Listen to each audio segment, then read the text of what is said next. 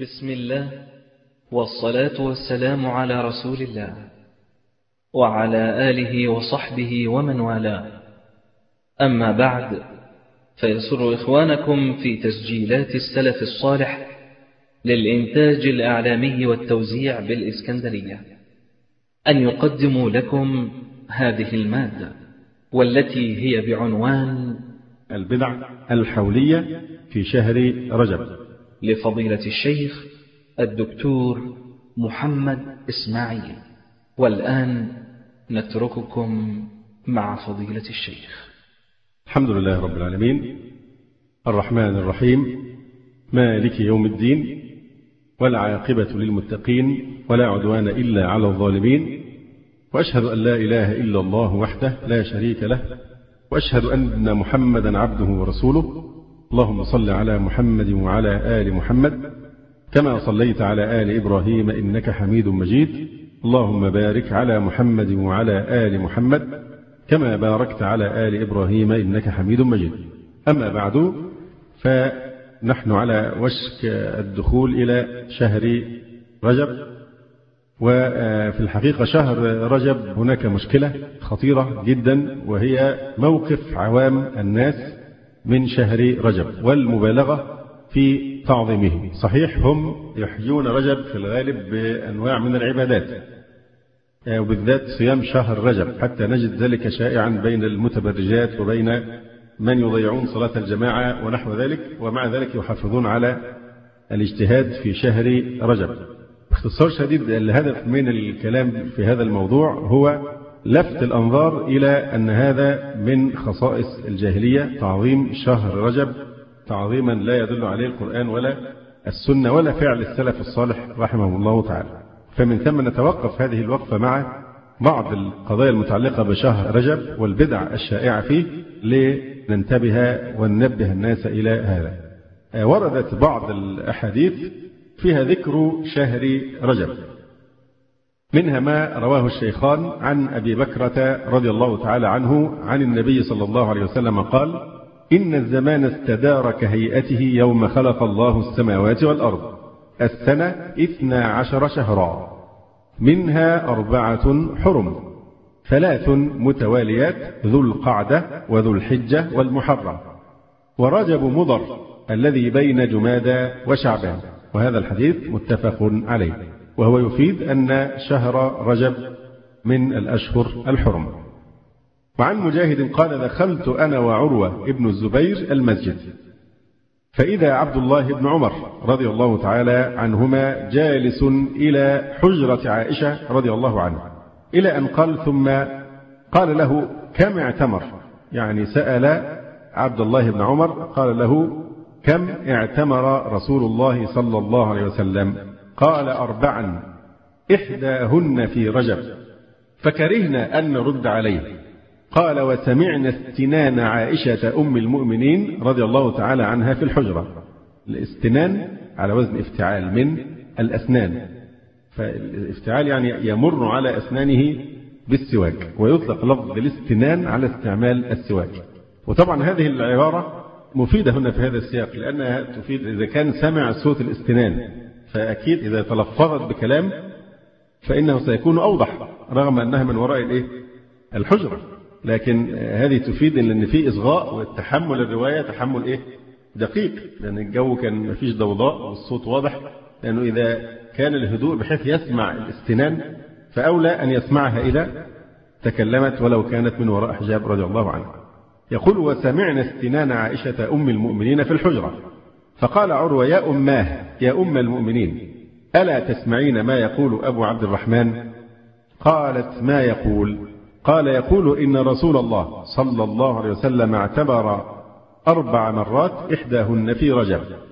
قالت: يرحم الله أبا عبد الرحمن، ما اعتمر عمرة إلا وهو شاهده، وما اعتمر في رجب قط.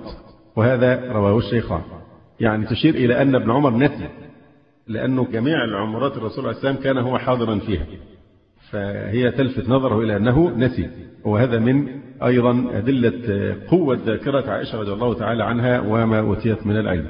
قالت: يرحم الله أبا عبد الرحمن ما اعتمر عمرة إلا وهو شاهده وما اعتمر في رجب قط.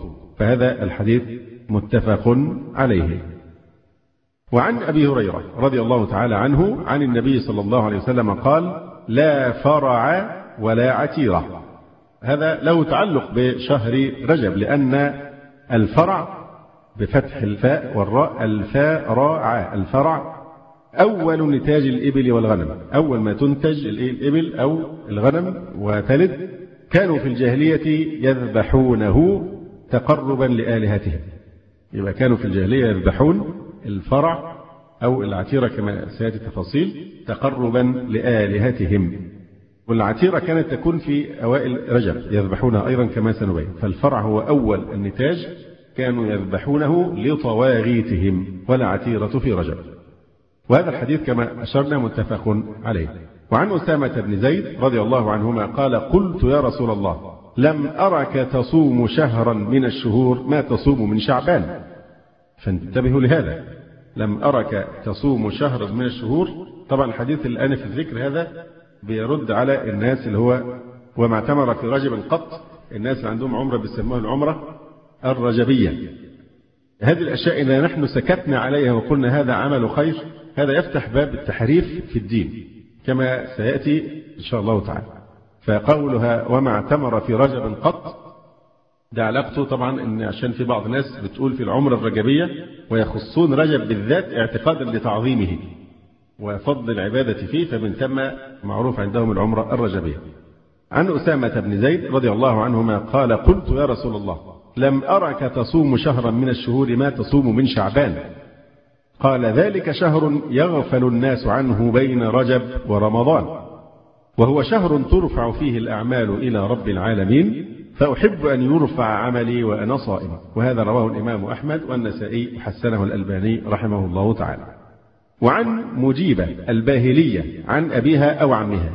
هذا الاسم اختلف فيه كثيرا، فبعضهم قال عن أبي مجيبة عن أبيه أو عمه أنه أتى رسول الله صلى الله عليه وسلم ثم انطلق فأتاه بعد سنة وقد تغيرت حاله وهيئته، فقال: يا رسول الله، أما تعرفني؟ يعني غاب عنه سنة وعاد فشكله تغير من شدة الشحوب. قال: يا رسول الله، أما تعرفني؟ قال: ومن أنت؟ قال: أنا الباهلي الذي جئتك عام الأول. قال: فما غيرك وقد كنت حسن الهيئة؟ إلى أن قال عليه الصلاة والسلام له: صم من الحرم واترك.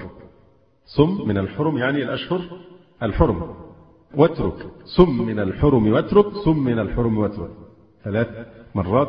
وقال بإصبعه الثلاثة فضمها ثم أرسلها، يعني كرر الحديث 3 مرار. وقد رواه إمام أحمد وأبو داود وابن ماجه والبيهقي، وهو ضعيف الإسناد، لكن حتى لو صح فإنه لا يتحدث عن خصوص شهر رجب، وإنما يتحدث عن عموم الأشهر الحرم. والأشهر الحرم طبعا مزية خاصة وحرمة زائدة بدليل قوله تعالى: إن عدة الشهور عند الله 12 شهرا في كتاب الله يوم خلق السماوات والأرض منها 4 حرم ذلك الدين القيم فلا تظلموا فيهن أنفسكم. ففعلا الأشهر الحرم لها مزية، مع أن النهي عن ظلم النفس بالذنوب في كل العام، لكن لما للأشهر الحرم من مزية زمانية، فمن ثم يتأكد الاجتهاد في العبادة وتوقي المخالفات والمعاصي فيها أكثر من غيرها. وعن عثمان بن حكيم الانصاري قال: سألت سعيد بن جبير عن صوم رجب ونحن يومئذ في رجب، فقال: سمعت ابن عباس رضي الله عنهما يقول: كان رسول الله صلى الله عليه وسلم يصوم حتى نقول لا يفطر، ويفطر حتى نقول لا يصوم. وهذا رواه الإمام أحمد ومسلم وأبو داود. يعني كان يصوم أحيانا وأحيانا لا يصوم، وكان يطيل الإفطار أحيانا وأحيانا يطيل يعني الصيام. كان رسول الله صلى الله عليه وسلم يصوم حتى نقول لا يفطر، ويفطر حتى نقول لا يصوم. وعن ابن عمر رضي الله عنهما أن النبي صلى الله عليه وسلم اعتمر 4 إحداهن في رجب. هذا رواه الترمذي وقال: حديث غريب حسن صحيح. وسبق بيان أن عائشة وهمته في هذا الذي يذكره كما قلنا في أول حديث. وعن أبي المليح قال نبيشة أو قال نبيشة نادى رجل رسول الله صلى الله عليه وسلم إن كنا نعتر عتيرة في الجاهلية في رجب فما تأمرنا؟ قال اذبحوا لله في أي شهر كان وبروا الله عز وجل وأطعموا. هذا رواه أحمد وأبو داود والنسائي وابن ماجه والحاكم وصححه على شرط الشيخين ووافقه الذهبي. حتى هذا لا يعني أنه برضو بيخص رجب بالذبيحة، وإنما هذا وقت مثل أي وقت آخر يمكن أن يذبح فيه، فليس فيه دليل على تخصيص رجب بالعتيرة كما سنبين إن شاء الله تعالى. وعن مخنف ابن سليم قال كنا وقوفا مع النبي صلى الله عليه وسلم بعرفات فسمعته يقول يا أيها الناس على كل أهل بيت في كل عام أضحية وعتيرة، هل تدرون ما العتيرة؟ هي التي تسمونها الرجبية. وهذا الحديث ضعيف، ولو صحت مثل هذه الأحاديث التي فيها إثبات العتيرة فقال الإمام المنذري بنسخ هذا الحديث، إن هذا نسخ بقول النبي عليه الصلاة والسلام لا فرع ولا عتيرة، فدي نسخ التشريع يعني العتيرة. أيضا نلخص يعني هذه البحوث التي نذكرها الليلة بقدر المستطاع إن شاء الله تعالى من كتاب مبارك في قضية البدع يسمى البدع الحولية للشيخ عبد الله ابن عبد العزيز التويجري، يذكر مبحثا حول تعظيم الكفار لشهر رجب. وهذا المعنى نريد أن نلفت النظر إليه لما صدرنا الكلام به، لأن تلاحظون تغير كبير في الناس بدخول شهر رجب، والإنسان بيسعد لما يجد حتى الغير ملتزمين يعظمون هذا، لكن هذا خير من جهة لكنه مخالف للسنة من جهة أخرى. فالقضية ليست أننا ننهى الناس عن العبادة، نحن ننهاهم عن تخصيص اعتقادا لفضيلة العبادة في شهر رجب أكثر من غيره. فرجب في اللغة مأخوذ من رجب الرجل رجبا، ورجبه يرجبه رجبا ورجوبا، ورجبه وترجبه وأرجبه، كل بمعنى هابه وعظمه، فهو مرجوب يعني مهيب ومعظم. يبقى معاني الأفعال دي كلها بكل الصيغ بمعنى هابه وعظمه. يقول وهو مرجوب يعني معظم ومهيب. ورجب شهر يسموه بذلك لتعظيمهم إياه في الجاهلية عن القتال فيه، فالعرب سموه رجبا من التعظيم والمهابة، سموه رجب عشان التعظيم والمهابة لهذا الشهر، لأنهم فعلا في الجاهلية كانوا يعظمونه جدا وكانوا ينهون عن القتال فيه ولا يستحلون القتال فيه. والترجيب كما قلنا هو التعظيم، والراجب هو المعظم لسيده، تصف العبد بأنه راجب يعني يعظم سيده. وذكر بعض العلماء أن لشهر رجب 14 اسما: شهر الله، رجب، رجب مضر، منصل الأسنة، الأصم، منفس، مطهر، مقيم، هرم، مقشقش، مبرئ، فرد، الأصب، معلى. وزاد بعضهم رجم، منصل الآل يعني الحربة، ومنزع الأسنة. هذه الأسماء حاول بعض العلماء شرحها بما ملخصه يعني أن رجب كما ذكرنا لأنه كان يرجب يعني يعظم في الجاهلية. الأصم لأنهم كانوا يتركون القتال فيه، وطبعا من لوازم عدم القتال أنه لا تسمع قعقعة السلاح، ولا يسمع فيه صوت استغاثة من الحروب والغارات، فمن ثم سموه شهر رجب الأصم. والأصب بالباء لأن كفار مكة كانت تقول إن الرحمة تصب فيه صبا. ورجم بالميم لأن الشياطين ترجم فيه يعني تطرد فيه الشياطين. الهرم لأن حرمته قديمة من زمن مضر ابن نزار ابن معد ابن عدنان. والغريب شوفه من أسماء الهرم لأن الحرمة قديمة جدا من أيام مضر ابن نزار ابن معد ابن عدنان من قديم الجاهلية. والغريب التعظيم امتد حتى بعد الإسلام إلى نحن الآن في القرن 15 مع عدم ورود أحاديث صحيحة بهذه البدع التي تشيع في الناس والتعظيم المبالغ فيه لشهر رجب، يعني من امتداد من الجاهلية القديمة جدا إلى سبحان الله إلى عصرنا القادم، رغم أن الأرض أشرقت بنور الإسلام والسنة، ومع ذلك هذه البدع متكذرة، بدع التعظيم شهر رجب بالصورة مبالغ فيها. أيضا من أسمائه المقيم، قالوا لأن حرمته ثابتة لم تنسخ، فهو أحد الأربعة الأشهر الحرم. المعلى لأنه رفيع عندهم فيما بين الشهور. منصل الأسنة، منصل الآل يعني الحراب. المبرئ لأنه كان عندهم في الجاهلية من لا يستحل القتال فيه برئ من الظلم والنفاق. المقشقش يعني اللي بيميز، يعني لأن به كان يتميز في الجاهلية المتمسك بدينه من المقاتل فيه المستحل له. شهر العتيرة، لأنهم كانوا يذبحون فيه العتيرة وهي المسماة الرجبية نسبة إلى رجب. أيضا من أسمائه رجب مضر، إضافة إلى مضر لأنهم كانوا متمسكين بتعظيمه بخلاف غيرهم كربيعة، لأن ربيعة قيل أنهم كانوا يجعلون بدله رمضان، كانوا يجعلون رمضان بدل رجب. وكان من العرب من يجعل في رجب وشعبان ما ذكر في المحرم وصفر اللي هي النسيئة يعني، فيحلون رجبا ويحرمون مكانه شعبان. يقول النبي صلى الله عليه وسلم: ورجب مضر الذي بين جمادى وشعبان. فقيده بهذا التقييد، أولا أضافه إلى مضر احترازا مما كانت تفعل ربيعة وغيرهم ممن كانوا ينسؤون، ثم قال بين جمادى وشعبان حتى لا يختلط الأمر، وضحه تماما بهذه القيود مبالغة في إيضاحه وإزالة اللبس عنه.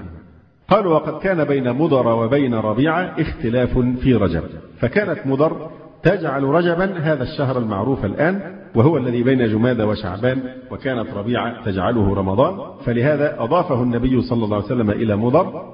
وقيل لأنهم كانوا يعظمونه أكثر من غيرهم اللي هم مضر يعني. فكل هذه الأسماء أطلقت على شهر رجب، وهذه الأسماء طبعا معروف العرب لما تهتم بشيء بتسميه بأسماء كثيرة جدا، زي السيف عند العرب له أسماء عدد كبير من الأسماء، فنفس الشيء لأنهم كانوا يعظمون شهر رجب جدا أطلقوا عليه هذه الأسماء الكثيرة. وكما ذكرنا أن مضر كانت تعظمه أكثر من غيرهم، ولذلك أضيف إليهم هذا الشهر فسمي رجب مضر. وكان أهل الجاهلية يتحرون فيه الدعاء على الظالم. هنا حديث أيضا عن أبي رزين لقيط ابن عامر العقالي قال: قلت يا رسول الله، إن كنا نذبح ذبائح في الجاهلية في رجب فنأكل ونطعم من جاءنا، فقال رسول الله صلى الله عليه وسلم: لا بأس به. هناك في حديث آخر العتيرة حق. هناك حديث آخر عن ابن عباس أن النبي صلى الله عليه وسلم نهى عن صيام رجب، وهذا ضعيف. أيضا هناك حديث ضعيف: اللهم بارك لنا في رجب وشعبان وبارك لنا في رمضان، وكان يقول ليلة الجمعة غراء ويومها أزهر، وهذا ضعيف. خلاصة الكلام أن فعلا في أحاديث للأسف، وعدد كبير من الأحاديث، عدد مدهش يعني من الأحاديث في الحث على بعض الأفعال الخاصة في رجب أو التعظيم لشهر رجب بصورة أو بأخرى، لكن هذه الأحاديث ضعيفة للأسف. بعض الفقهاء صنفوا في فضائل شهر رجب كما في كتاب الأدب في رجب، ذهبوا إلى أن الأحاديث فعلا كلها ضعيفة لكنها يقوي بعضها بعض. طبعا هذا كلام الفقهاء في مثل هذا ليس على إطلاقه، أو كلام المحدثين في هذا ليس على إطلاقه. الأحاديث ضعيفة إذا كثرت يقوي بعضها بعضا، كلا. لماذا؟ لأن ساعات الضعيف إلى الضعيف يزيده ضعفا، تكون في شيء يثير الريبة، كأن يحتكر تداوله وروايته الضعفاء والوضعون والكذابون. فأين كان الحفاظ الجهابذة المتخنون؟ كانوا فين؟ يعني يحتكروا روايته ضعفاء ووضعين وكذابين إلى آخره، فده يزيد الضعيف ضعفا. فمش القاعدة ليست على إطلاقها، وهي أن الضعيف إلى الضعيف أو إذا كثرت الطرق فإنها يشهد بعضها لبعض، هذا ليس على إطلاقه.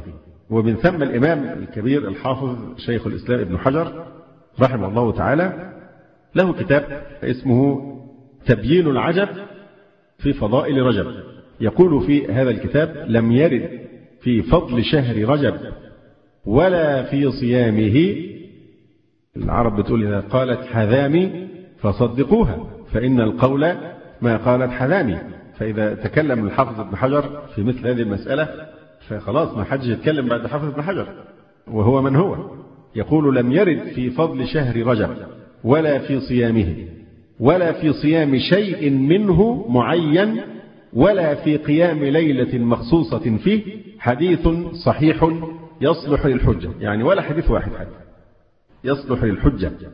وقد سبقني إلى الجزم بذلك الإمام أبو إسماعيل الهروي الحافظ، روينا عنه بإسناد صحيح وكذلك رويناه من غيره.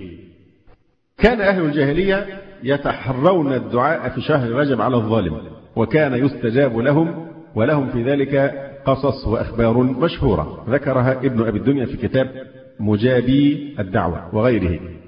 وذكر ذلك لعمر ابن الخطاب رضي الله تعالى عنه، إن ذلك كان معروف عند العرب إن لما واحد عايز يدعي على واحد ظلمه يستنى لما يجي شهر رجب ويدعي عليه، وكان بيستجاب لهم كما حكي ذلك وحكاه بعض العلماء كما أشار له.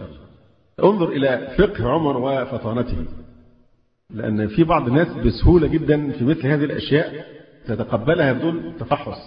فانظر إلى عمر لما بلغه ذلك، بعض الناس يقولوا طب إزاي يعني شهر رجب ما فيش حاجة مثلا خصوصية به، ومع إن كانوا في الجاهلية يفعلون كذا وكذا من الدعاء فيه على الظالم وكان يستجاب له. فقال أمير المؤمنين رضي الله تعالى عنه: إن الله كان يصنع بهم ذلك ليحجز بعضهم عن بعض، ولولا دفع الله الناس بعضهم ببعض. دي سنة التدافع، كانت روسيا وأمريكا كانوا ثقالين في الأرض وفي العالم وبيهددوا بعضهم ببعض، فكل الناس مش بس المسلمين. الله سبحانه وتعالى حتى تبقى الحياة إلى أن يشاء الله سبحانه وتعالى، فيدفع بعض الناس عن بعض إلا أن يشاء عز وجل أن تقع حروب بتقع، لكن في سنة التدافع دايما. فإن هذا كان من نفس هذا الباب. يقول عمر: إن الله كان يصنع بهم ذلك ليحجز بعضهم عن بعض، وإن الله جعل الساعة موعدهم والساعة أدهى وأمر. يعني على بتعجبوا بأن بتوع الجاهلية كانوا بيدعوا في شهر رجب ويستجاب لهم، حتى لو أصابهم خير بالاستجابة في الدنيا، فكانوا كفارا مشركين، فالمهم ماذا سيكون حالهم في الموعد الأعظم النهائي في الآخرة. فقال عمر: إن الله كان يصنع بهم ذلك ليحجز بعضهم عن بعض، وإن الله جعل الساعة موعدهم والساعة أدهى وأمر.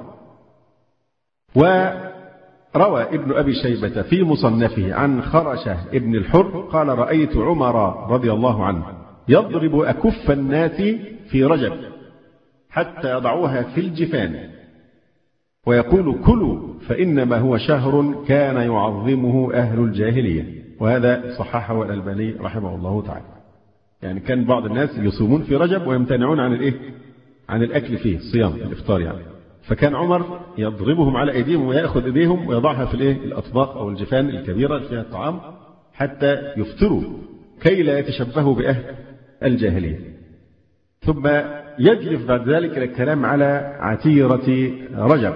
وعتيرة رجب لها عدة تفسيرات عند العلماء، منها ما قاله أبو عبيد قال: أما العتيرة فإنها الرجبية، وهي ذبيحة كانت تذبح في رجب يتقرب بها أهل الجاهلية، وذلك أن العرب في الجاهلية كانوا إذا طلب أحدهم أمر نذر لئن ظفر به ليذبحن من غنمه في رجب كذا وكذا، وهي العتائر. واضح؟ وذكر ابن منظور أن رجل كان يقول في الجاهلية: إن بلغت إبلي 100 عترت عنها عتيرة، فإذا بلغ 100 ضن بالغنم فصاد ظبيا فذبحه. وقال أبو داود: والعتيرة في العشر الأول من رجب. وقال الخطابي: العتيرة تفسيرها في الحديث أنها شاة تذبح في رجب، وهذا هو الذي يشبه معنى الحديث ويليق بحكم الدين، إن العتيرة هي الشاة التي تذبح في رجب. وأما العتيرة التي كانت تعترها الجاهلية فهي الذبيحة التي كانت تذبح للأصنام فيصب دمها على رأسها، يصب دم الذبيحة على رأس الوثن. والعتر بمعنى الذبح. يقول: والصحيح إن شاء الله تعالى أنهم كانوا يذبحونها في رجب من غير نذر، وجعلوا ذلك سنة فيما بينهم كالأضحية في الأضحى. بالضبط كان عندهم العتيرة مثل الأضحية في الإسلام. وكان منهم من ينذرها كما قد ينذر الأضحية، بدليل قول النبي صلى الله عليه وسلم: على كل أهل بيت أضحاة وعتيرة. وهذا الذي قاله النبي صلى الله عليه وسلم في بدء الإسلام، يعني إذا صح الحديث إن كان فعلا قال على كل أهل بيت أضحى وعتيرة، هذا قاله في بداية الإسلام وأقر ما كانوا عليه في الجاهلية، فهذا يقتضي أنها كانت ثابتة بغير نذر. ثم نسخ ذلك بعد حينما قال لا فرع ولا عتيرة، ولأن العتيرة لو كانت هي المنذورة لم تكن منسوخا، فإن الإنسان لو نذر ذبح شاة في أي وقت لزمه الوفاء بنذره. واختلف العلماء في حكم العتيرة على أقوال. الأول إن العتيرة مستحبة، استدلوا الأحاديث التي تأمر بها وأنها حق. قالوا أما قول الرسول عليه السلام لا فرع ولا عتيرة يعني لا عتيرة واجبة، وقوله عليه الصلاة والسلام اذبحوا لله في أي وقت كان يعني اذبحوا إن شئتم واجعلوا الذبح لله في أي شهر كان، لا أنها في رجب دون غيره من الشهور، وهذا قول الشافعي رحمه الله تعالى. قال النووي وقد نص الشافعي رحمه الله في سنن حرملة أنها إن تيسرت كل شهر كان حسنا، فالصحيح الذي نص عليه الشافعي واقتضته الأحاديث أنهما أي الفرع والعتيرة لا يكرهان بل يستحبان، هذا مذهبنا. قول الثاني لا تستحب، لكن هل تكره؟ فيه وجهان، الأول تكره لقوله لا فرع ولا عتيرة، الوجه الثاني لا تكره للأحاديث التي ترخص فيها. طبعا قالوا الجواب عن حديث لا فرع ولا عتيرة أن المراد نفي الوجوب ونفي ما كانوا يذبحونه لأصنامهم، أو أنها ليست كالأضحية في الاستحباب أو في ثواب إراقة الدم. القول الثالث إنها لا تسن، يبقى القول الأول كما قلنا أنها مستحبة، قول الثاني أنها لا تستحب، لكن هل تكره في قولان كما أشرنا، قول الثالث أنها لا تسن بدليل قوله لا فرع ولا عتيرة، وبما أن هذا الحديث متأخر على الأمر بها فيكون ناسخا لما قبله. ودليل تأخره أمران، الأول أنه من رواية أبي هريرة، وأبو هريرة متأخر الإسلام، لأن أبا هريرة رضي الله عنه أسلم في سنة فتح خيبر في السنة كم؟ 7 من الهجرة. الدليل الثاني أن الفرع والعتيرة كان فعلهما أمرا متقدما على الإسلام، كان موجود في الجاهلية، فالظاهر بقاؤهم عليه إلى حين نسخه واستمرار النسخ من غير رفع له، فالمراد بالخبر لا فرع ولا عتيرة نفي كونها سنة وليس تحريم فعلها ولا كراهته. ذكر هذا القول ابن قدامة. على أي الأحوال ممن قلب النسخ أبو عبيد القاسم ابن سلام. وذكر النووي أن القاضي عياضا أيضا يقول إن الأمر بالفرع والعتيرة منسوخ عند جماهير العلماء. أما القول الرابع فهو النهي عن العتيرة تماما وأنها باطلة. قال ابن القيم وقال ابن المنذر بعد أن ذكر الأحاديث في عتيرة رجب: وقد كانت العرب تفعل ذلك في الجاهلية وفعله بعض أهل الإسلام، فأمر النبي صلى الله عليه وسلم بهما ثم نهى عنهما رسول الله صلى الله عليه وسلم فقال لا فرع ولا عتيرة، فانتهى الناس عنهما لنهيه إياهم عنهما. يقول إن النبي صلى الله عليه وسلم كان نهاهم عنهما ثم أذن فيهما. والدليل على أن الفعل كان قبل النهي قوله في حديث نبيشة: إن كنا نعتر في الجاهلية وإن كنا نفرع فرعا في الجاهلية. وقال الشيخ محمد ابن إبراهيم آل الشيخ رحمه الله تعالى: ولا تسن الفرعة والعتيرة. يقول إن هذا أقرب إلى التحريم، فقوله لا فرع ولا عتيرة يعني نفي لكونهما سنة، خلافا لما كان يرى أهل الجاهلية من اعتبار ذلك سنة. لكن النفي يفيد البطلان، يعني هو مثل حديث لا عدوى ولا طيرة، هو خبر بمعنى النهي، فلا فرع ولا عتيرة فيها إبطال لهذه السنة الجاهلية، فالأصل سقوط ذلك ولا حاجة إلى التأويل، بل هو ساقط بالإسقاط النبوي، سقط سنة وفعلا، سقط من حيث السنة بقول لا فرع ولا عتيرة، ومن حيث الفعل أن ذلك لم يثبت عن النبي صلى الله عليه وآله وسلم، بل يفهم من الحديث إبطال ذلك. ثم إن هذا من باب العبادات، والعبادات توقيفية، التعبد بإراقة الدم في وقت معين من كل سنة بتشريع العتيرة، طبعا دي عبادة، والعبادة لابد فيها من التوقيف، أن نقف حيث وقف بنا ولا يزاد ولا ينقص. فلو لم ينفها النبي صلى الله عليه وسلم كانت منتفية. يعني لو نفرض أن الرسول صلى الله عليه وسلم لم يقل لا فرع ولا عتيرة لقلنا أيضا بعدم مشروعية العتيرة. لماذا؟ أو مشروعية ذلك. لماذا؟ لأن هذه عبادة، والأصل في عبادات التوقيف، يعني أن نحرم اختراع عبادة إلا بدليل. لو لم ينفها في قوله لا فرع ولا عتيرة لكانت منتفية، لأن أمور الجاهلية منتفية لا يحتاج إلى أن ينصص على كل واحد منها. طبعا العلماء اللي قالوا إنهما لا يكرهان، بعض العلماء قالوا لا يكره الفرع والعتيرة، بعض العلماء التانيين قالوا بالكراهة. طبعا ده بالنسبة بالنسبة لتخصيصهم ذبح أول ولد تلده الناقة اللي هو الفرع، والذبح في العشر الأول من رجب اللي هو العتيرة، ده من حيث التوقيت. أما إن كان مثل ما يفعله الجاهلية لآلهتهم فهو طبعا شرك، فمش هنستعمل بقى كلمة كراهة، لكن هنا ده شرك. واضح ولا غير واضح؟ يعني اللي بيقول بالجواز لا يمكن أن يقصد إلا العنصر الزمني، أما إذا كان على صفة أهل الجاهلية ذبح الآلهة فهذا شرك وكفر بلا شك. خلاصة الكلام أن المصنف هنا يرجح القول ببطلان الفرع والعتيرة، ويرخص الأدلة بقوله لاتفاق جمهور العلماء على أن ما ورد في العتيرة منسوخ بقوله صلى الله عليه وسلم لا فرع ولا عتيرة، وأن اللام في هذا الحديث تفيد النفي، يعني كما نقول في لا عدوى ولا طيرة، ظاهرها الخبر والمراد بها الإنشاء أو النهي. لا ضرر ولا ضرار، هذا نهي عن الضرر. ولما في العتيرة من التشبه بأهل الجاهلية وهذا منهي عنه، ولأن الذبح عبادة والعبادات توقيفية. بين وقت والتاني لازم ننبه، انتبهوا جيدا. زي بالضبط ما نقول نهي عن تخصيص ليلة الجمعة بقيام أو تخصيص نهار الجمعة بصيام، بالذات في موضوع القيام النهي عن عن التخصيص. فما يجيش واحد بقى قليل الفقه ويجي ليلة الجمعة بالذات يخصصها بالترك. النهي عن التخصيص يعني أنت ممكن تقومها ونحو ذلك، لكن انك تخصصها هي دون سائر الليالي مش معناه انك ما تصومش فيها.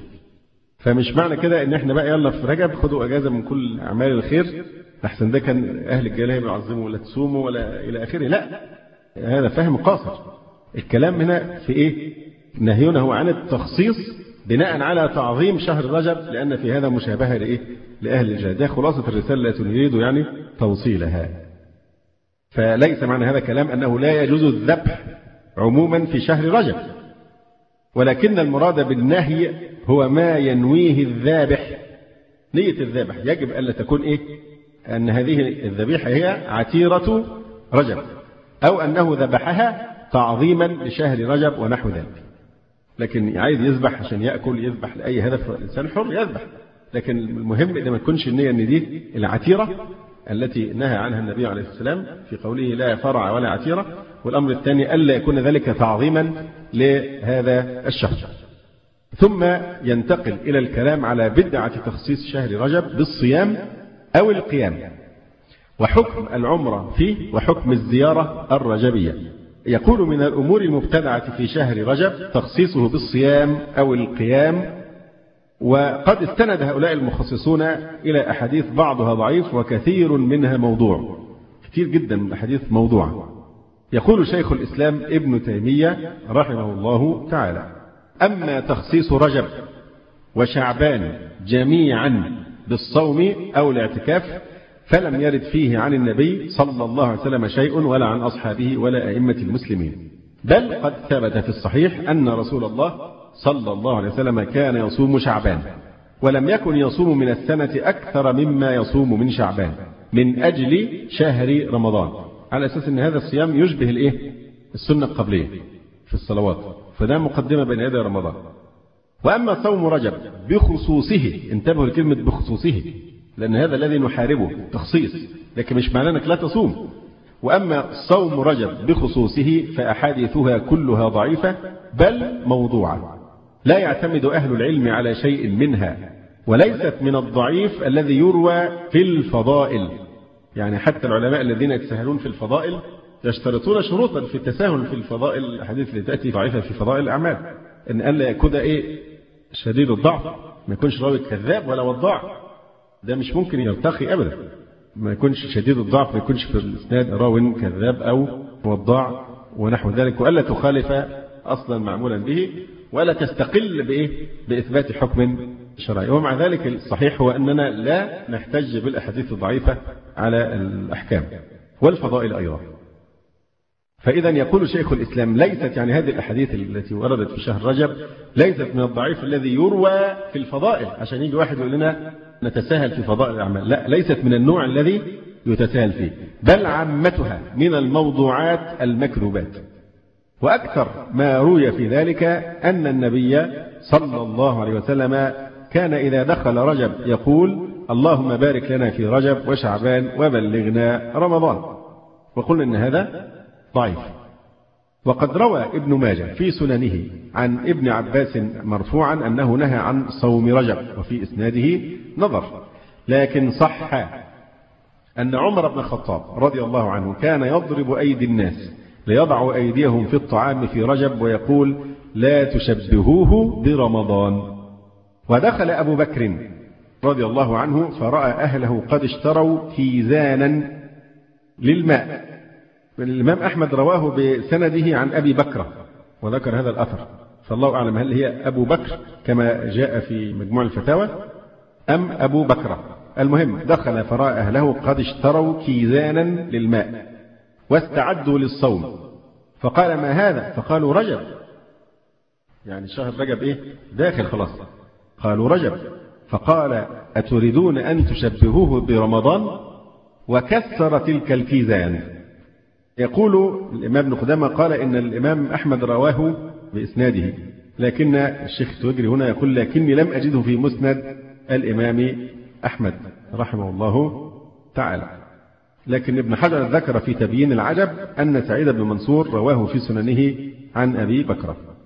لكن لو الإنسان أفطر بعض الأيام في رجب فلا يكره له صوم البعض الآخر، لأن الحديث الذي سبق أن ذكرناه إذا ثبت ففيه أنه عليه الصلاة والسلام أمر بصوم الأشهر الحرم. فالكلام هنا في صيام الأشهر الأربعة وليس في تخصيص شهر رجب.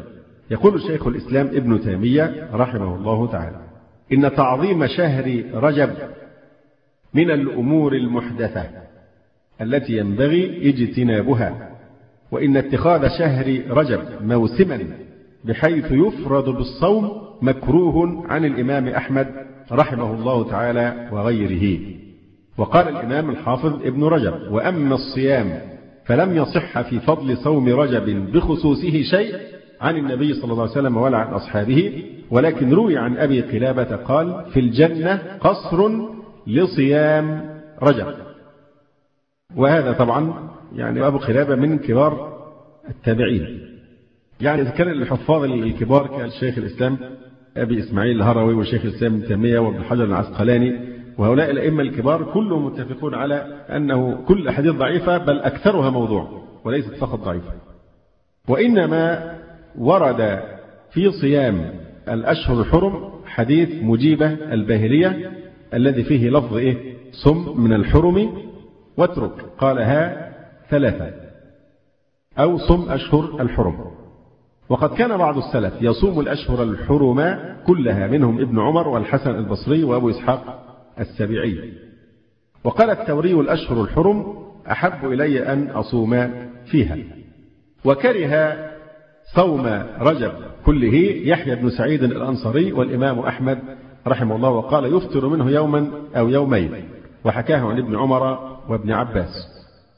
وقال الشافعي رحمه الله تعالى في القديم: أكره أن يتخذ الرجل شهر صوم يكمله كما يكمل رمضان، يعني يكره أن يصوم شهرا كاملا غير رمضان. واحتج بحديث عائشة رضي الله عنها: ما رأيت رسول الله صلى الله عليه وسلم استكمل شهرا قط إلا رمضان، وهذا متفق عليه. وقال: وكذلك يوما من الأيام. وقال: إنما كرهته ألا يتأسى رجل وجاهل فيظن أن ذلك واجب، وإن فعل فحسن، وتزول كراهة إفراد رجب بالصوم بأن يصوم معه شهرا آخر تطوعا عند بعض الحنابلة، مثل أن يصوم أشهر الحرم أو يصوم رجب وشعبان إلى آخره. والمنصوص عن أحمد أنه لا يصومه بتمامه إلا من صام الدهر، وروي ابن عمر ما يدل عليه فإنه بلغه أن قوما أنكروا عليه أنه حرم صوم رجب، فقال فكيف بمن يصوم الدهر؟ يعني قالوا إنك تحرم صوم رجب، قال كيف بمن يصوم الدهر؟ لأن من يصوم الدهر لابد سيصوم إيه؟ رجب، فكيف يعني أحرمه؟ أو فكيف بمن يصوم الدهر؟ فهذا يصام على أنه لا يصام رجب إلا مع صوم الدهر. يقول الإمام ابن القيم رحمه الله تعالى في هدي النبي صلى الله عليه وسلم في صيام التطوع: لم يصم الثلاثة الأشهر سردا، رجب وشعبان ورمضان، كما يفعله بعض الناس، ولا صام رجبا قط ولا استحب صيامه، بل روي عنه النهي عن صيامه ذكره ابن ماجه. وذكرنا أثر عمر بن الخطاب رضي الله عنه أنه كان يضرب أيدي الرجال في رجب إذا رفعوها عن طعامه حتى يضعوها فيه، ويقول إنما هو شهر كان أهل الجاهلية يعظمونه، وسنده طبعا يعني صحيح مجمع على عدالة رواته.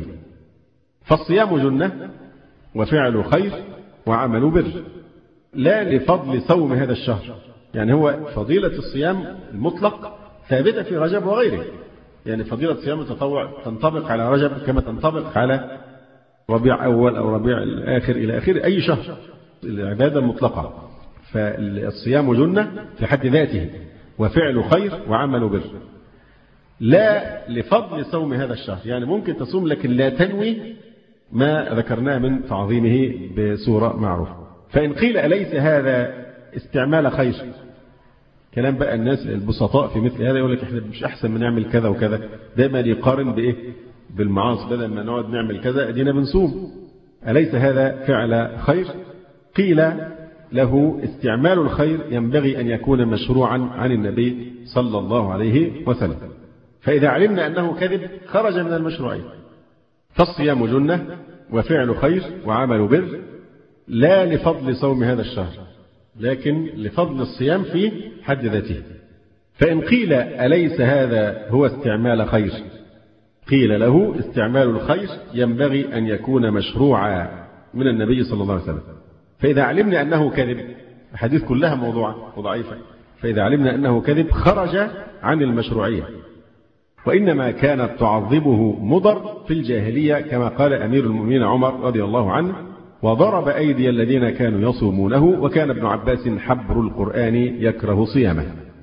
وقال فقيه القيروان وعالم أهل زمانه بالفروع أبو محمد ابن أبي زيد: وكره ابن عباس صيام رجب كله خيفة أن يرى الجاهل أنه مفترض. وهذا معنى شرعي يعني سديد، الإنسان لابد أن يحتاط في مثل هذا، ولذلك حتى مثلا في خطبة الحاجة التي كان يبدأ بها النبي عليه السلام غالبا كلامه، وأمر أن يقدمها الناس بين يدي حاجته، في خطبة الحاجة لو واظب عليها الإنسان باستمرار ربما يتوهم جاهل أنه لابد منها، أنه واجب مثلا أو فريضة، فبين وقت وآخر ممكن أن يقطعها الإنسان. مثلا قال الفقهاء في قراءة السجدة والإنسان في صباح الجمعة في فجر الجمعة، هذه سنة مؤكدة، لكن لا يواظب على الإمام بحيث لا يقطعها أبدا، خوفا من أن بعض العوام يظنون أن دي فريضة، وده اللي حصل، أن بعض الناس اعتقدت مع الوقت نتيجة المواظبة على هذه الصورة أن صلاة الفجر يوم الجمعة مختصة بإيه؟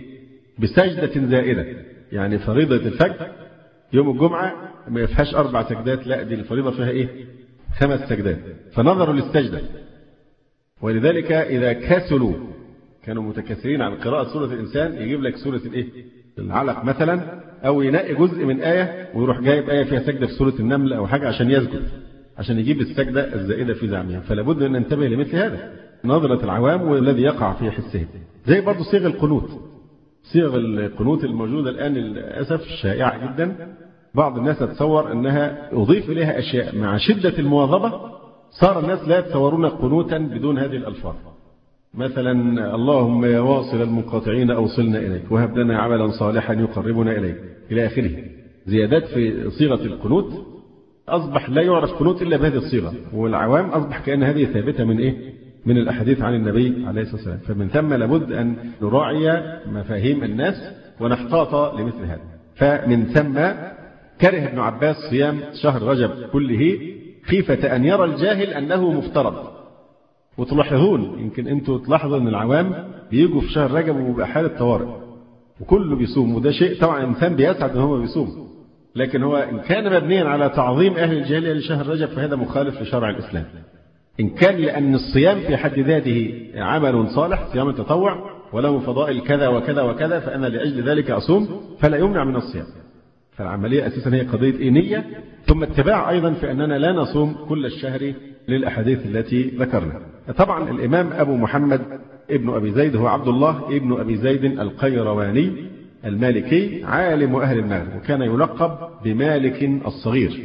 حاز رئاسه الدين والدنيا ورحل اليه من الاقطار وكثر الاخذون عنه، وهو الذي لخص المذهب المالكي وملأ البلاد من توالفه.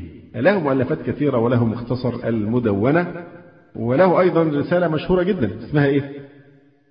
الرساله. طبعا لها ثقل شديد بالنسبه لنا بالذات مع الجماعه المالكيه بتوع اهل المغرب. ليه بقى؟ احسنت. فالرساله الفها الامام ابن ابي زيد القيرواني وهو ابن 17 سنة. الرساله المباركه اللي احنا بنهتم جدا بمقدمتها لانها حجه قويه جدا في نصره مذهب السلف. ليه بقى؟ احنا اتكلمنا قبل كده يمكن لو انتم فاكرين لما اتكلمنا على ابن تومرت والدولة المرابطين يوسف بن التاشفين وعلي بن يوسف وغير ذلك، اتكلمنا ان اهل المغرب ما عرفوا علم الكلام ولا الفلسفه ولا الضلال المبين هذا، وبقوا على ذلك على السنه لما فتحت الاندلس، ولا كان يسمح بدخول اي شيء من هذه الضلالات ابدا. كانت الدولة دولة سلفية 100%. الدولة مين؟ دولة الموحدين ولا المرابطين؟ المرابطين. فلما ظهر ابن تومرت ببدعته الغليظة ودجله المعروف واستعمل في نشر مذهبه السيف، بالسيف وبالإرهاب، حتى قهر أهل المغرب على استبدال العقيدة السلفية بالعقيدة الخلفية، حتى كان بعض الناس يتفاخر بأن المالكية، باعتبار أن أهل المغرب هم المالكيين في هذا الزمان غالبا، إن المالكية ليس فيهم إلا أشعرية. فمن عنده دراية بالأمر فماذا يفعل؟ بيصحح لهم، يقول لا ده أنتوا جيتوا بالقهر وبالإرهاب. وعارفين المذابح، فاكرين المذابح ولا مش فاكرين؟ رجعوا للشرايط بتاعة ابن تومرت اللي هي مهدي المغاربة، دي شرايط مهمة جدا عشان تراجعوا تاريخ ابن تومرت وكيف قضى تماما على الدعوة السلفية في بلاد المغرب بالقوة وبالقهر، وفرض المذهب الأشعري. فانتبهوا لهذا. فمن ثم لما بيجي النظر المالكيه في العقيده السلفيه بيقول لهم الامام الحج عندكم وهو ابن ابي زيد القيرواني، هذا لا اختلاف على مقامه الرفيع جدا عند المالكيه. بنحتاج دايما بمقدمته في مقدمه الرساله لابن ابي زيد، الفه عنده 17 سنة. وكان مع علو قدره علما وعملا ذا بر وايثار وانفاق على الطلبه واحسان، وكان رحمه الله على طريقه السلف في الاصول، لا يدري الكلام ولا يتأول.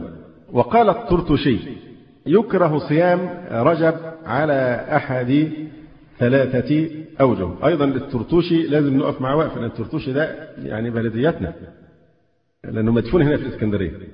هو محمد ابن الوليد ابن محمد ابن خلف ابن سليمان ابن أيوب الفهري. الترطوشي أبو بكر فقيه حافظ إمام محدث ثقة زاهد فاضل، رحل إلى العراق وقد تفقه بالأندلس، وصحب أبا الوليد الباجي مدة، ثم رحل إلى مصر حتى توفي بها، وتوفي سنة 205 بالإسكندرية. الترطوشي يعني هو بلديتنا باعتبار أنه مات في إسكندرية أو عاش فيها فترة في آخر حياته، لكن هو أصلا ولد في ترطوشة بالأندلس. من أشهر كتبه البدع والحوادث، سراج الملوك، احسنت، بر الوالدين، التعليقة في مسائل الخلافة. وقال الترطوشي: يكره صيام رجب على أحد 3 أوجه. يعني يكره أن تصوم رجب على وجه من هذه الوجوه الثلاثة. أي وجه منها يكره؟ الأول: إذا خصه المسلمون بالصوم في كل عام حسب العوام، كما يفعل العوام ومن لا معرفة له بالشريعة، مع ظهور صيامه أنه فرض كرمضان. إذا حصل وباء بقى وانتشر في الناس إن كل الناس أو العوام، يعني الشخص يفعل كما يفعل العوام، إن ده له خصيصة كما خص رمضان بالصيام، فأيضا شهر رجب له هذه الخصيصة، التخصيص في كل عام. الوجه الثاني: أو أنه سنة ثابتة خصه رسول الله صلى الله عليه وسلم كالسنن الراتبة، لأن أصلا ما فيش دليل. لو نقول سنة يبقى لابد من دليل ولا دليل على تخصيص. أو أن الصوم فيه مخصوص بفضل ثواب على سائر الشهور جار مجرى صوم عاشوراء وفضل آخر الليل على أوله في الصلاة، فيكون من باب الفضائل لا من باب السنن والفرائض. ولو كان من باب الفضائل لسنه النبي صلى الله عليه وسلم. يعني لا هو سنة لا نتعامل معاه على أنه فرض ولا سنة ولا عنه إيه فضيلة. يبقى دي الوجوه الثلاثة التي لا بد أن ينفيها من أراد أن يصوم شهر رجب.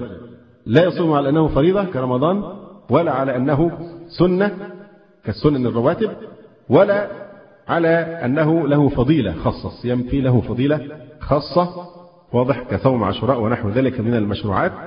يقول فيكون من باب الفضائل لا من باب السنن والفرائض. ولو كان من باب الفضائل لسنه صلى الله عليه وسلم أو فعله ولو مرة في العمر، كما فعل في صوم يوم عاشوراء وفي الثلث الغابر من الليل.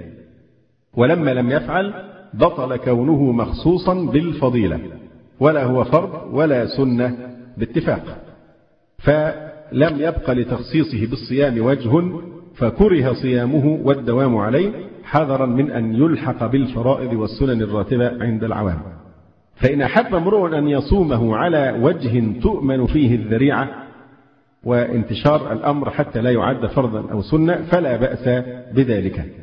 يعني يشيع في الناس أن شهر رجب ليس من الفرائض ولا من السنن الراتبة ولا له فضيلة مخصوصة في الصيام عن غيره. إذا شاع وعلت ذلك وشاء الرجل أن يصوم لا حرج في هذه الحالة. إذن خلاصة الكلام أن شهر رجب لا يخصص ولم يخصص بصيام دون غيره من الأشهر، لأن تخصيصه بالصيام، وتأملوا كلمة تخصيصه بالصيام، تعظيم له. وتعظيم شهر رجب فيه تشبه بأهل الجاهلية، ومن تشبه بقوم فهو منهم. وتخصيصه بالصيام بدعة، لأنه لم يأمر به صلى الله عليه وسلم ولم يفعله ولا خلفاؤه الراشدون ولا التابعون ولا السلف الصالح. وكل ما ورد في صيامه من النصوص فقد اتفق جمهور العلماء على أنها موضوعة، إلا القليل منها فهو ضعيف جدا لا يصلح الاحتجاج به. وقد صح عن ابن عباس رضي الله عنهما أنه كان ينهى عن صيام رجب كله لئلا يتخذ عيدا، وقال ابن حجر إسناده صحيح. وصح أيضا عن ابن عباس قال: ما رأيت رسول الله صلى الله عليه وسلم يتحرى صيام يوم فضله على غيره إلا هذا اليوم، يوم عاشوراء، وهذا الشهر يعني شهر رمضان. إذن ليس لتخصيص شهر رجب بالصوم أصل، والله تعالى أعلم. أما تخصيصه بالعمرة فقد روى ابن عمر رضي الله عنهما أن النبي صلى الله عليه وسلم اعتمر في رجب فأنكرت ذلك عائشة وهو يسمع فسكت ابن عمر. واستحب الاعتمار في رجب عمر ابن الخطاب رضي الله عنه وغيره، وكانت عائشة تفعله وابن عمر أيضا. ونقل ابن سيرين عن السلف أنهم كانوا يفعلونه. إذن يفهم من كلام ابن رجب أن العمرة في رجب مستحبة، استدلالا باستحباب عمر وفعل عائشة وابن عمر. وده القول الأول، أن العمرة في رجب مستحبة. القول الثاني أن تخصيص شهر رجب بالعمرة لا أصل له. قال ابن العطار: ومما بلغني عن أهل مكة زادها الله شرفا اعتياد كثرة الاعتماد في رجب، وهذا مما لا أعلم له أصلا، بل ثبت في حديث أن النبي صلى الله عليه وسلم قال: عمرة في رمضان تعدل حجة. وذكر الشيخ محمد ابن إبراهيم آل الشيخ رحمه الله تعالى أن العلماء أنكروا تخصيص شهر رجب بكثرة الاعتمار. ثم يرجح المصنف أن تخصيص شهر رجب بالعمرة ليس له أصل، لأنه ليس هناك دليل شرعي على تخصيصه بالعمرة فيه، مع ثبوت أن النبي صلى الله عليه وسلم لم يعتمر في رجب قط كما تقدم.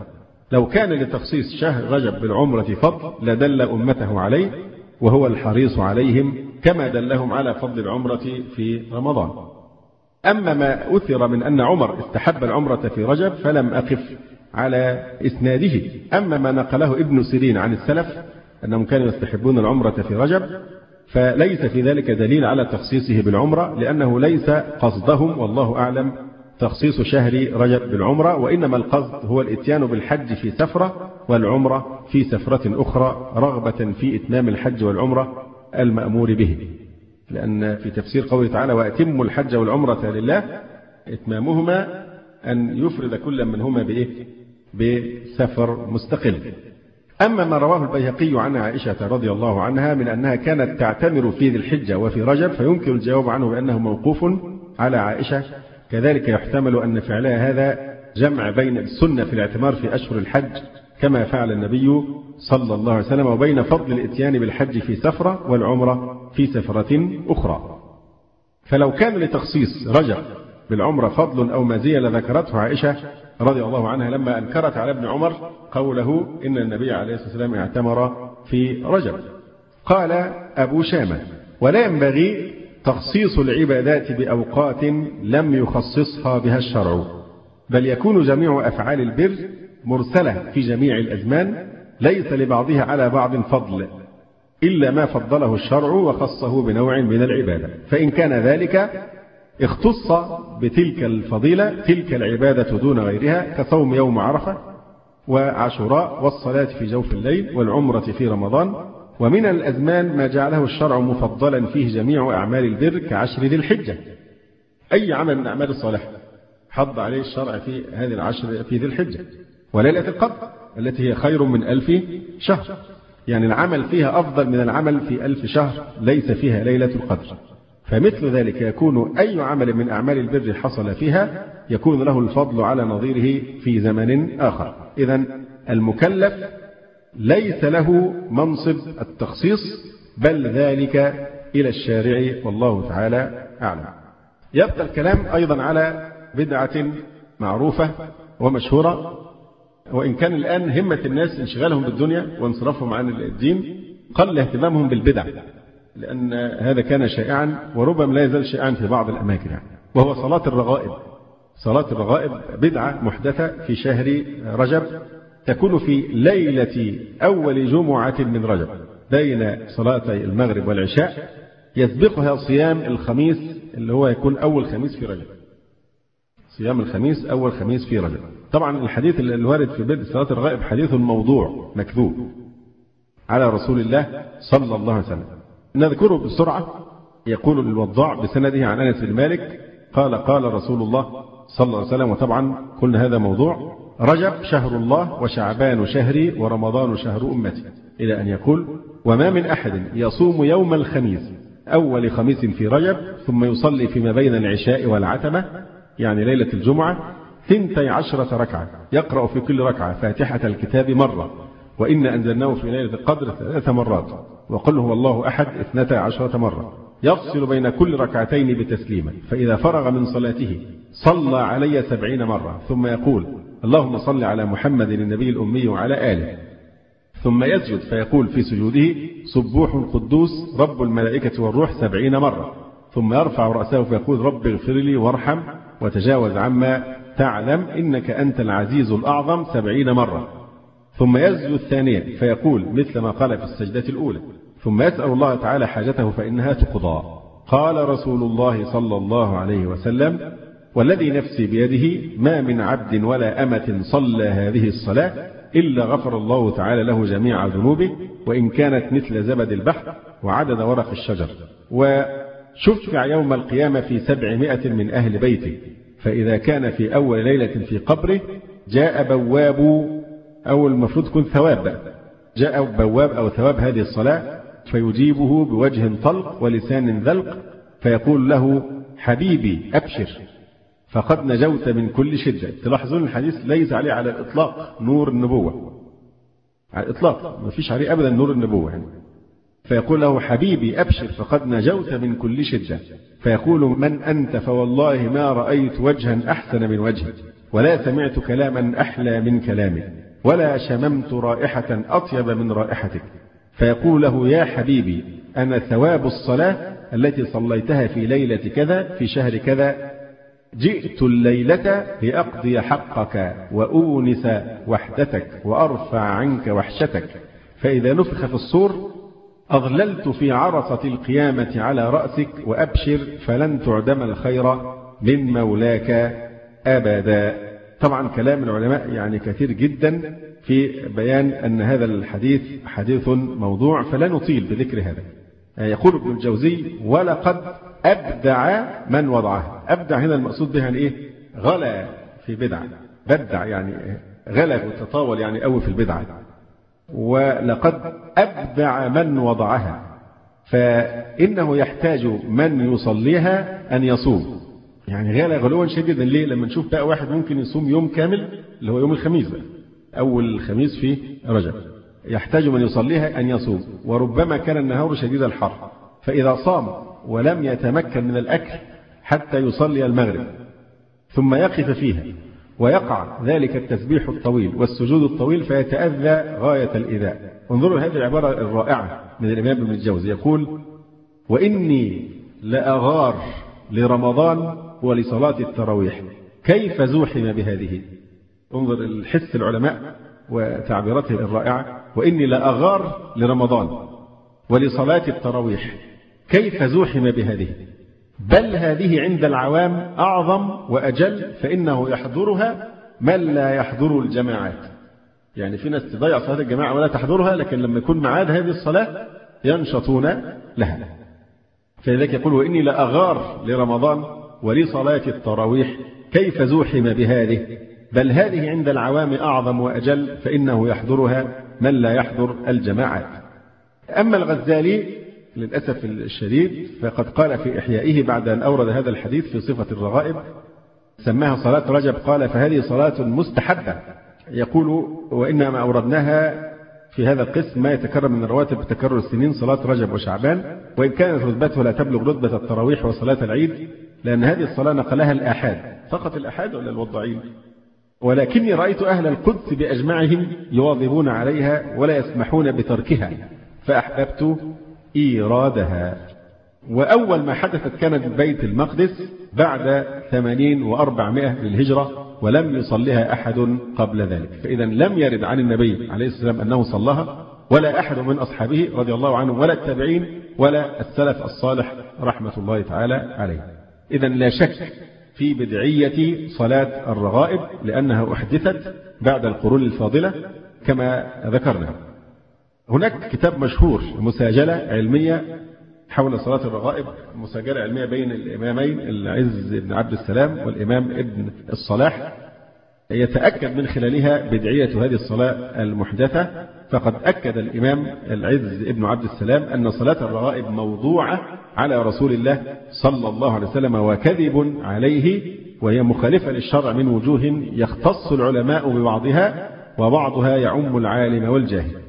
أما ما يختص به العلماء فضربان، يعني إذا العالم فعلها فهناك خطران في فعل العالم إياه. الأول أن العالم إذا صلى كان موهما للعامة أنها من السنة، فيكون كاذبا على رسول الله صلى الله عليه وسلم بلسان الحال الذي قد يقوم مقام لسان المقام، لأن الناس يقولون العالم الفلاني صلى صلاة الرغائب إذن هي من الشرع، هذه طريقة تفكيره. فبهذه الصورة يكون في كذب على الرسول عليه السلام بلسان الحال كما يكون الكذب بلسان المقام. الحالة الثانية أن العالم إذا فعلها كان متسببا إلى أن تكذب العامة على رسول الله صلى الله عليه وسلم، فيقول هذه سنة من السنن، والتسبب إلى الكذب على رسول الله صلى الله عليه وسلم لا يجوز. أما ما يعم العالم والجاهل من قبائح صلاة الرغائب، أولا أن فعل البدع مما يغري المبتدعين الواضعين بوضعها وافترائها، والإغراء بالباطل والإعانة عليه ممنوع في الشرع، واطراح البدع والموضوعات زاجر عن وضعها وابتداعها، والزجر عن المنكرات من أعلى ما جاء به الشريعة. يعني ينبغي أن تهجر حتى تمات وينتهي هذه البدع. الوجه الثاني أنها مخالفة لسنة السكون في الصلاة، من جهة أن فيها تعديدا لسورة الإخلاص وسورة القدر، ولا يتأتى عده في الغالب إلا بتحريك بعض أعضائه. الوجه الثالث أنها مخالفة لسنة خشوع القلب وخضوعه وحضوره في الصلاة وتفريغه لله تعالى وملاحظة جلاله وكبريائه والوقوف على معاني القراءة والذكر، فإنه إذا لاحظ عدد السور بقلبه كان ملتفتا عن الله تعالى معرضا عنه بأمر لم يشرعه في الصلاة. والالتفات بالوجه قبيح شرعا، فما الظن بالالتفات عنه بالقلب الذي هو المقصود الأعظم. الوجه الرابع أنها مخالفة لسنة النوافل، فإن السنة فيها أن فعلها في البيوت أفضل من فعلها في المساجد. النوافل عموما إلا ما استثناه الشرع كصلاة الاستسقاء والكسوف، وقد قال صلى الله عليه وسلم صلاة الرجل في بيته أفضل من صلاته في المسجد إلا المكتوبة، وهذا متفق عليه. لكن احنا هنزيد معنى للأسف الشديد زائد على الحديث، صلاته في المسجد تكون أفضل من من تركها تماما. يعني إذا كان واحد عارف نفسه أنه لو راح البيت وأجل السنة سوفها إلى أن يعود إلى المنزل يطبق، لو عارف أنه هو إذا دخل البيت يلهيه ألف مشغلة ومشغلة، فيبقى في هذه الحالة مش السنة أنك تضيع السنة، يبقى صليها في المسجد، خذ بالحذر. لكن السنة لمن عنده عزيمة أنه يصلي السنن في البيت، فإذا يعلم من حاله أنه إذا أجلها فإنها تضيع ويتراخى إلى أن تفوته، ففي هذه الحالة يصليها في المسجد، أهون من من الحرمان من ثوابها. الوجه الخامس أنها مخالفة لسنة الانفراد بالنوافل، لأن السنة في النوافل الانفراد إلا ما استثناه الشرع، زي صلاة التراويح. الوجه السادس أنها مخالفة للسنة في تعجيل الفطر، لأن النبي صلى الله عليه وسلم قال لا يزال الناس بخير ما عجلوا الفطرة. الوجه السابع أنها مخالفة للسنة في تفريغ القلب عن الشواغل المقلقة قبل الدخول في الصلاة، لأنه يصلي وهو جوعان ظمآن، لا سيما في أيام الحر الشديد. أيضا السجدتان اللتان في هذه الصلاة مكروهتان، لأن الشريعة لم ترد بالتقرب إلى الله سبحانه وتعالى بالسجدة المنفردة لا سبب لها، فعلى الإنسان ألا يتقرب إلى الله بما هو ليس مشروع، لأن التقرب إلى الله بما ليس مشروع لا يقرب لكنه يبعده من الله سبحانه وتعالى، هو يريد التقرب لكن البدعة تبعد. أيضا لو كانت السجدتان مشروعتين لكان مخالفا للسنة، لأنه هيشتغل بعد التسابيح فيها. أيضا الرسول عليه السلام قال لا تختص ليلة الجمعة بقيام من بين الليالي، ولا تختص يوم الجمعة بصيام من بين الأيام إلا أن تكون في صوم يصوم أحدكم. فهذا تخصيص ليلة الجمعة من كل سنة في رجب. أيضا هنا مخالفة في سنة الرسول عليه السلام في أذكار السجود، وهو سبحان ربي الأعلى، قال اجعلوها في سجودكم، ففي الصيغة التي ذكرها أيضا هذه المخالفة. يقول الإمام العز بن عبد السلام رحمه الله تعالى ومما يدل على ابتداع هذه الصلاة أن العلماء الذين هم أعلام الدين وأئمة المسلمين من الصحابة والتابعين وتابعي التابعين وغيرهم ممن دون الكتب في الشريعة مع شدة حرصهم على تعليم الناس الفرائض والسنن لم ينقل عن أحد منهم أنه ذكر هذه الصلاة ولا دونها في كتابه ولا تعرض لها في مجالسه. والعادة تحيل أن تكون مثل هذه سنة وتغيب عن هؤلاء الذين هم أعلام الدين وقدوة المؤمنين، وهم الذين إليهم الرجوع في جميع الأحكام من الفرائض والسنن والحلال والحرام. ولما صح عند السلطان الكامل لقبه حد يعرف؟ برضه المفروض ان احنا مصريين وعارفين لقبه. السلطان الملك الكامل ناصر الدين محمد ابن الملك العادل ابي بكر ابن ايوب ابو المظفر وابو المعالي، دي كنية السلطان الكامل، صاحب مصر والشام، ولد سنة 76 و500، تملك الديار المصرية 40 سنة، شطرها في ايام والده 40 سنة، 20 منها كان هو ملك مصر في حياة والده. وكان عاقلا مهيبا كبير القدر محبا للحديث وأهله حريصا على حفظه ونقله، خرج له 40 حديثا، وله المواقف المشهورة في الجهاد بدمياط المدة الطويلة. وكان معظما للسنة وأهلها راغبا في نشرها والتمسك بها. أنشأ مدينة المنصورة، يبقى ده مؤسس مدينة المنصورة، لأن اسمه ناصر الدين فسميت المنصورة على اسمه. أنشأ مدينة المنصورة ليرابط فيها ويحاصر الإفرنج عندما كانوا في دمياط، حتى نصره الله، توفي رحمه الله سنة 35 و600 بدمشق. فده بالنسبة للسلطان الكامل. يقول العز ابن عبد السلام رحمه الله ولما صح عند السلطان الكامل رحمه الله أنها أي صلاة الرغائب من البدع المفترى عن رسول الله صلى الله عليه وسلم أبطلها من الديار المصرية، فطوبى لمن ولي شيئا من أمور المسلمين فأعان على إماتة البدع وإحياء السنن. وليس لأحد أن يستدل بما روي عن رسول الله صلى الله عليه وسلم من قوله الصلاة خير موضوع، فمن استطاع أن يستكثر فليستكثر، ده مختص بإيه؟ بصلاة لا تخالف الشرع بوجه من الوجوه، وهذه الصلاة مخالفة للشرع من الوجوه المذكورة. والصحيح ان احنا مش نتركهم يستدلون بحديث الصلاة خير موضوع، لكن ندرأ في نحورهم بحديث شر الأمور محدثاتها وكل بدعة ضلالة. وقال شيخ الإسلام ابن تيمية رحمه الله تعالى: وأما صلاة الرغائب فلا أصل لها بل هي محدثة، فلا تستحب لا جماعة ولا فرادة، فقد ثبت في صحيح مسلم أن النبي صلى الله عليه وآله وسلم نهى أن تختص ليلة الجمعة بقيام أو يوم الجمعة بصيام. والأثر الذي ذكر فيها كاذب موضوع باتفاق العلماء، ولم يذكره أحد من السلف والأئمة أصلا. وقال أيضا: صلاة الرغائب بدعة باتفاق أئمة الدين، لم يسنها رسول الله صلى الله عليه وسلم ولا أحد من خلفائه، ولا استحبها أحد من أئمة الدين كمالك والشافعي وأحمد وأبي حنيفة رحمهم الله والثوري والأوزاعي والليث وغيرهم، والحديث المروي فيها كذب بإجماع أهل المعرفة بالحديث.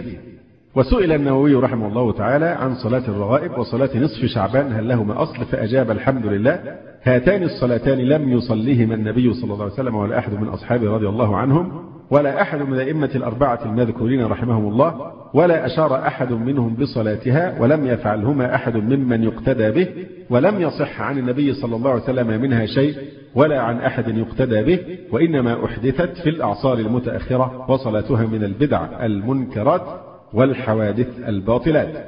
وقد صح عن النبي صلى الله عليه وسلم: إياكم ومحدثات الأمور فإن كل بدعة ضلالة، وفي الصحيحين: من أحدث في ديننا ما ليس منه فهو رد، وأيضا: من عمل عملا ليس عليه أمرنا فهو رد. وينبغي لكل أحد أن يمتنع من هذه الصلاة ويحذر منها وينفر عنها ويقبح فعلها ويشيع النهي عنها، أنه هو في بعض الناس من المجادلين في هذه القضية كانوا يعترضون بقول الله تعالى: أرأيت الذي ينهى عبدا إذا صلى. فطبعا ينهى عبدا إذا صلى صلاة مشروعة، أما صلاة بهذه الطريقة فيجب أن ينهى رودا عن حياض الشريعة، فهذا من التلبيس. فيلاحظ هنا كلام النووي يركز على مسألة أن ينهى عنها وينفر منها بدون أي تحرج، ولا تقبل من أحد أن يقول لك: أرأيت الذي ينهى عبدا إذا صلى، يعني صلى صلاة مشروعة.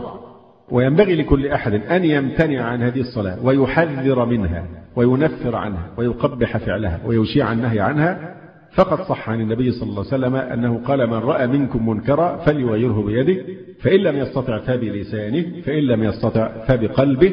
وعلى العلماء التحذير منها والإعراض عنها أكثر مما على غيرهم لأنه يقتدى بهم.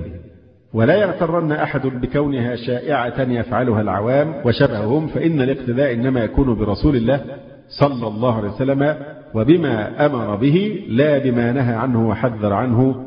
أعاذنا الله من المبتدعات وحمانا من ارتكاب المخالفات، والله تعالى أعلم.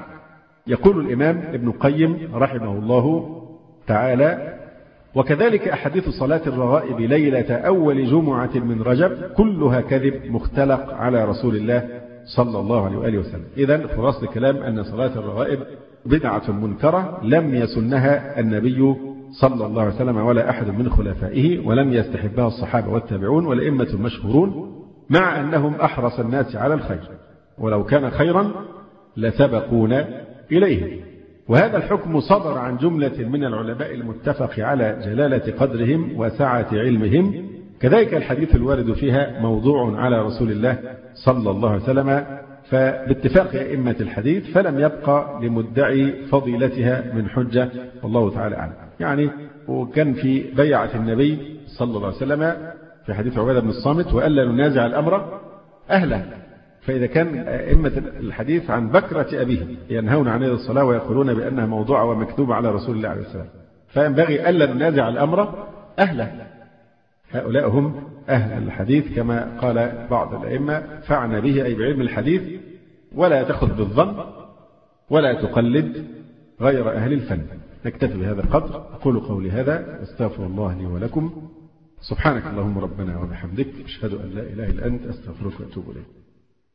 جزى الله الشيخ خير الجزاء، ونفعنا وإياكم بما سمعنا من العلم، ونسأل الله جل وعلا أن يرفع مكانة الشيخ في المهديين، وأن يجعله علما من أعلام الهدى والدين. ولا تنسونا وتنسوا الشيخ من دعوة صادقة بظهر الغيب. وتقبلوا تحيات إخوانكم في تسجيلات السلف الصالح بالإسكندرية. والسلام عليكم ورحمة الله وبركاته.